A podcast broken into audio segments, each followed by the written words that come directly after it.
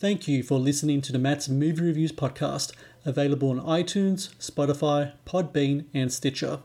Also, please follow Matt's Movie Reviews on Facebook, YouTube, Parler, and Instagram. And of course, be sure to visit www.mattsmoviereviews.net for the latest reviews, top 10 lists, and more. Now, on to the show.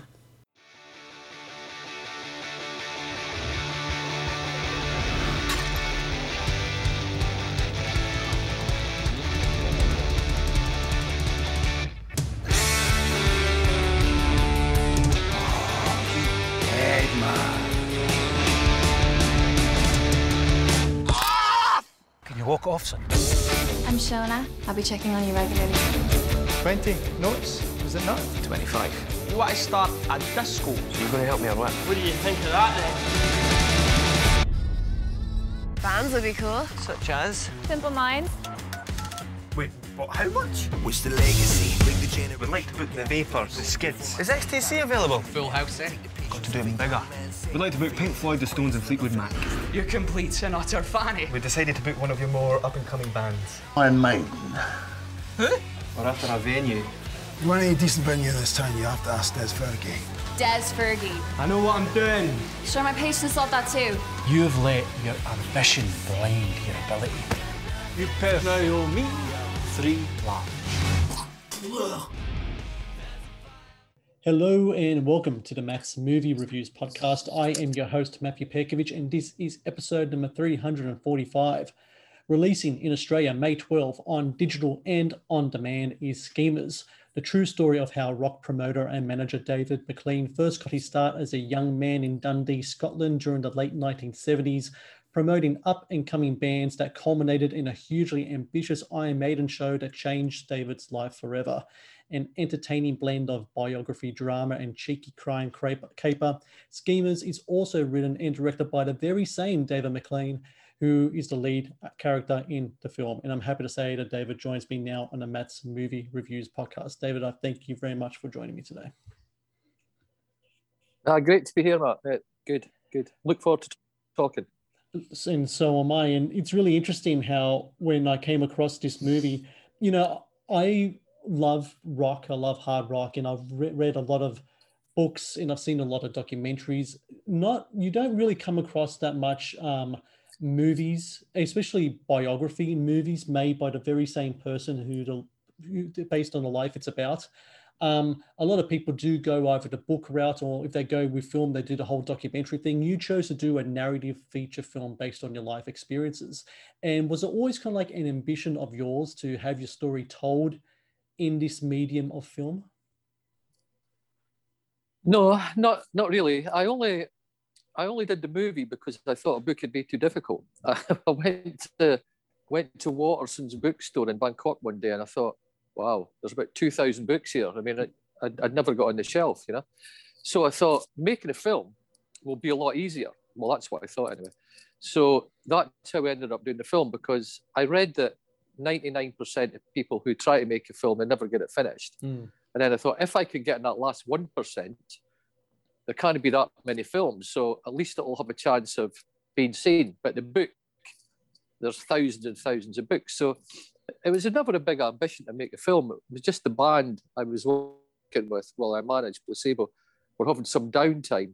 And they, they, they'd always said to me, look, Dave, why don't you write a book or why don't you write a film or something? So, so I just did that instead, just, just while they were in the downtime. And then it kind of kind of snowballed a bit from there, really. That snowball during that journey into making this film. When when did you make the decision that you would be the one to direct it? Have you dabbled in film beforehand? Um, did you have like uh, say people in the music industry who you knew also did film stuff as well, and you could lean on them in regards to experience of how to make this film and make sure you were in that one percent that got your film on screens? Uh, it was a bit weird, really. I mean, we'd done three or four documentaries before. We did one um, placebo when they played at Angkor Wat in uh, Cambodia, which was which was pretty cool.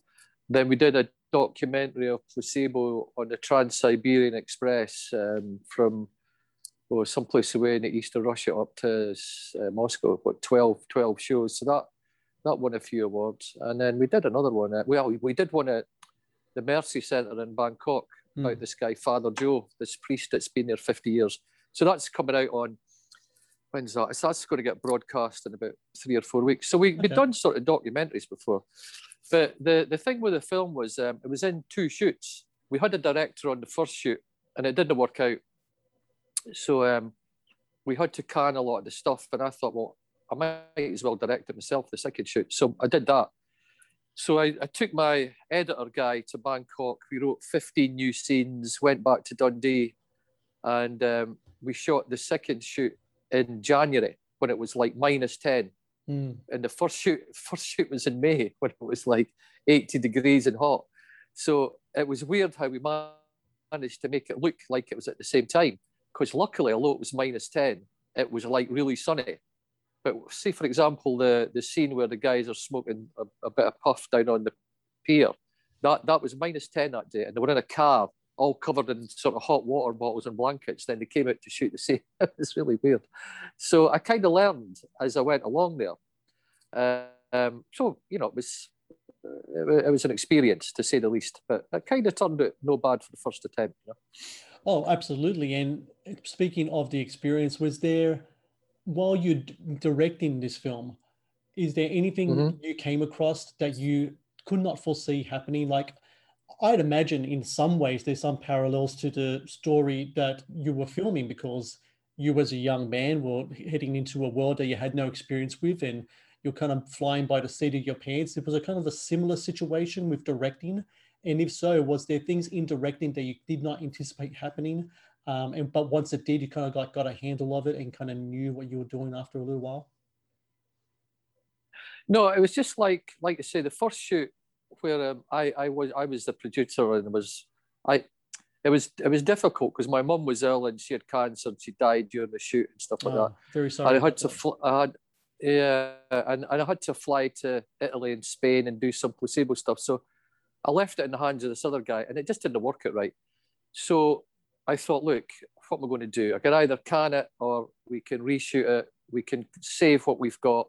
So basically, it, it was really easy the second shoot because the editor guy I had, this guy Khalid Spiewak, who was brilliant. Me and him did it together, and it was so easy, really, because you're just really directing people about what you used to do. Hmm. It'd be like I'd say, well, look, I do this, so this is the way I do this corner. I do this, I do that, whatever. And John would act like this, and Scott would have done that, and Tara, you know what I mean? It was like because you're just replaying it in your memory. It's not like fiction, you know. Mm. So you're just like going, like you're going back, okay, a long period of time, 35 years or whatever it was, but you're just remembering what you did on the day and what you felt like on the day and how nervous you felt like on the day. And you know what I mean? It was, it's very easy just to tell people what it was like. So, I mean, I didn't feel it was any, um, I mean, what definitely wasn't difficult, you know. I mean, the next one will be a lot easier, that's for sure. But, you know, it was a, it was a good experience. You mentioned Conor. Conor Berry plays you in the movie. How did you find Conor? Did you know of him beforehand? Did you have to do a lot of auditions? What was the process like in finding him to play the younger version of yourself? Yeah, well, we just had these auditions in London and Dundee, and um, you know, we saw him, thought he looked great, acted great, had a good attitude. Then we went out for a, a coffee and a croissant in Covent Garden, had a good chat for about an hour, and he, he was just a really, really nice guy. He, he had a really easygoing sort of manner, and I thought, if if he can bring that to the screen, it'll be really good because he just had the look, and he had this kind of haunted look as well. that I always used to have, where it was like everything's going to go wrong. There's going to be a disaster, like you know what I mean? That kind of gaunt look, not gaunt, but you know that sort of face that was like it was a bit cheeky, but it was all like also looked a bit worried all the time. Mm. You know, so I just thought he'd be perfect for it, and he, and he was really good.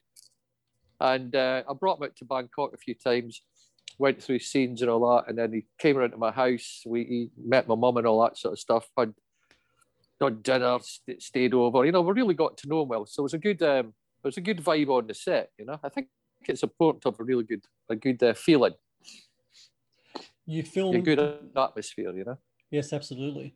And you filmed a movie in Dundee, in Scotland. You know, it's interesting. I was reading up about Dundee, how recent articles about that city is that now it is seen as a really kind of cool and hip kind of spot where food and art and a digital digital entertainment industry, and especially especially has really thrived. And I was actually reading an article just um, before we, we this interview where, from GQ magazine from like 2015, which called Dundee Britain's coolest little city, uh, which uh, I, I'd imagine Yeah. maybe back in 1979, in which this movie was made, Dundee wouldn't have that label on it. Um, what was Dundee like back then in 79 um, for people who don't know, me myself especially? And how did you go about kind of recapturing that spirit in that look uh, for your movie? Well, it was weird because Dundee at the time, that, was the time the oil boom, you know, the North Sea oil thing. It was, it was all kicking off big time. And, and Dundee had the best ports, the, the best facility. But basically, the council in Dundee, there was always all sorts of stuff going on there, you know. You, can't really go into it on, on interviews, but we, Dundee ended up getting nothing and Aberdeen got everything, right? And Mm. Aberdeen didn't have as good facilities as Dundee. So Dundee's unemployment was something like 21%, right? And that Aberdeen's was about three, right? so, so, so all the stuff that really should have come to Dundee went to Aberdeen. So there's high unemployment. Uh, lots of there's a lot of gangs and fights, and you know, there, there was a lot of factories were shutting down. I mean, there was big factories like I used to work in Timex and NCR and the jute mills. They, were- they were all winding down. There was thousands of people going out of work you know, I lived on a housing scheme where it was packed with like glue sniffers and junkies, and you know, you were all there was there was always something going on. It was it was a bit rough and tumble, but I mean, the people are great. I mean, the people had loads of adversity. Yeah, but they were always good. They always had a good good uh, sense of humour, you know. And it used to be called Mini Chicago. The Glasgow people used to call Dundee Mini Chicago. It was quite Hmm. funny. Um, so it was not it was not like it is today because today I think they've spent in the last four or five years over a billion pounds developing the waterfront. Yes. So, so it was very difficult to get a decent job. There, there was really nothing to do. I mean, it's, it's it's totally different now. There's all these flashy restaurants, and well, there was the last time I was there, but they might all shut now because of the COVID thing. Who knows? Mm. But it's totally transformed. It's, it was rough and tumble back in the day. Uh, but you know, it is what it is. And they had a great football team, so Dundee United. So that was my team. So, so that's one thing that was great. You know? The film, football. the film Schemers opens with this this notorious quote by Hunter S. Thompson about the music business. And for people who don't know, it, it reads um, The music business is a cruel and shallow money trench, a long plastic hallway where thieves and pimps run free and good men die like dogs. There's also a negative side, which is just such a nice caveat at the end there. And I've, I've read that before um, years ago when I when I was in uh, university, and I was reminded of that quote when I watched your film. You yourself have been in the music business for quite a while now, and Mm. your up your beginnings in Dundee shows a lot of nefarious figures in the industry, especially in regards in regards to venue management, etc. Um, over the decades, the music industry has changed quite considerably. The record industry, especially with now with downloads, etc. What about the venue industry, though? I mean, bands need places to play, and you, every the only way you can play is live. I know during COVID, people are doing streaming, but it's just not the same. Live venues will come No. back, I think. What is it like Yeah. now, especially since you've been in the industry for over 30 years now? Has it changed much in regards to that kind of nefarious kind of uh, element in venue management, or have things gotten better uh, better over the decades? Oh well, you got to remember. Um, well, things things are pretty much the same, to be honest. I mean, um, but my my experience back then was only in Dundee, but since then, you know, I've been to with placebo to about seventy countries, and you know, you, you go to Colombia, Mexico, you know, Russia, uh, you know, Lithuania, Latvia, whatever, like you know, and um, China, Japan. I mean, everybody's got a story. You know, every, every I mean, to be a promoter, number one, you've got to be a bit of a gambler. This is if you're an independent promoter, if you're Yes. what I call a real promoter, right? A real one, not like Live Nation, who are just like bean counters or something like that, who who buy up all these independent ones and set the prices and set the gold standard and tell you what to do and all that sort of stuff. You know, I mean, but your your independent promoter who likes the music usually has to come up a greasy pole to get to where they are. Like so, so you meet all sorts of characters, obviously, but uh, it's it's um it's not changed. It's probably just on a higher level because instead of playing little pubs or something with 500, you're doing arenas with 10,000 or something. Hmm. And there's much more at stake, you know? Uh, so you meet all sorts, yeah, yeah, all sorts. It's been an interesting ride, I'll tell you. I mean, I've had some very interesting situations in some countries, but it's, I mean, I'm still here. I'm still here to tell the tale. That's a good thing. You know? Absolutely. Um, that tale culminates in an Iron Maiden gig in June of 1980 at Caird Hall. You know, in the movie, you really captured that stress and the emotional roller coaster that you went through in trying to put that concert on. Um, I'm just curious though, all the years that you've been doing this now, did you ever run into Iron Maiden again? And did you ever share the story about how you put that gig on? Yeah, yeah, it was brilliant. Yeah, it was like when we were doing the first shoot, uh, they were playing in Aberdeen at Aberdeen Exhibition Hall, and it's only up the road for um, Dundee. It was only 60 miles away. So I talked to the manager and tried to work out some sort of way we could do something together, but it couldn't happen. Um, then I, I did the film anyway, and then they saw a cut of the film, and I was in Japan, and um, I was in this bar in Tokyo, and I got a phone call, and at first I thought it was my friend, so I started talking about someone else, Hmm. and the guy goes, "Like, do you know who you're talking to?" I went, "No, it's it's Ben, isn't it?" He says, "No, it's it's Rod, Rod Smallwood, Iron Maiden's manager." I went, "Oh, Rod, how's it going, man?" He goes, um, "Well," I went, "Look, I can read your mind. I can read your mind. I can tell you that you're going to tell me you don't like the way Iron Maiden are represented, and you don't." Don't like the actor playing you, and uh, whatever he says exactly. I said, "Tell you what, we'll do. We can change everything." He says, "Dave, if you can reshoot the Iron Maiden bit, I'll support the film all the way." Right. So that was that. So actually, we did three shoots. We did the first shoot in uh, May, the second shoot in January, and then just before the film was um, kind of released or whatever, we shot two days doing the Iron Maiden thing. So I talked to Iron Maiden all the time, and um, they they love the film. In fact, Rod, Rod Smallwood, the manager, when we were re- rewriting the dialogue for the bit with him and the rider and all that, Mhm. he he he actually wrote half, the park because he wanted it to be like this or like that. So yeah, yeah, we got it good. And um, one of the band, I can't remember what one it was, but at uh, Christmas he wanted a copy of the film and then he got the. I mean, it wasn't at Christmas, it was for his birthday party or something. He invited all his friends round to some private cinema he had. So so I think they liked it. So it was good. And then they gave us footage of one of the live concerts, which I think was at the Rainbow in London. Okay. So in the original film, in, in the original film that went to um, what do you call it, the festivals, we never had that. So the one that was released, we actually got the live footage. So yeah, I got in touch and we we reminisced about the the gig and what a disaster I was on the day. because I that's all true. Mm. I, I never had any rider. My my mum had to come and make the sandwiches. My mum and dad. My my mum had to spend her holiday money going to Asda to buy all the bacon and eggs and all that. And um, we never had any. I, I had to go and get these guys off the street to be the crew. Uh, all, all that sort of stuff. It was it was ridiculous, you know. But uh, so so obviously we had a good laugh about that. And um, yeah, so that's it. So hopefully see them again soon when I'm back in London. We've got a dinner planned the next time I'm back. Uh, the last time I was back, it had to be cancelled because of the COVID thing. But when I go back, I'll see them. awesome. They've got this hotel up in the West End, someplace. Yeah, so it's good.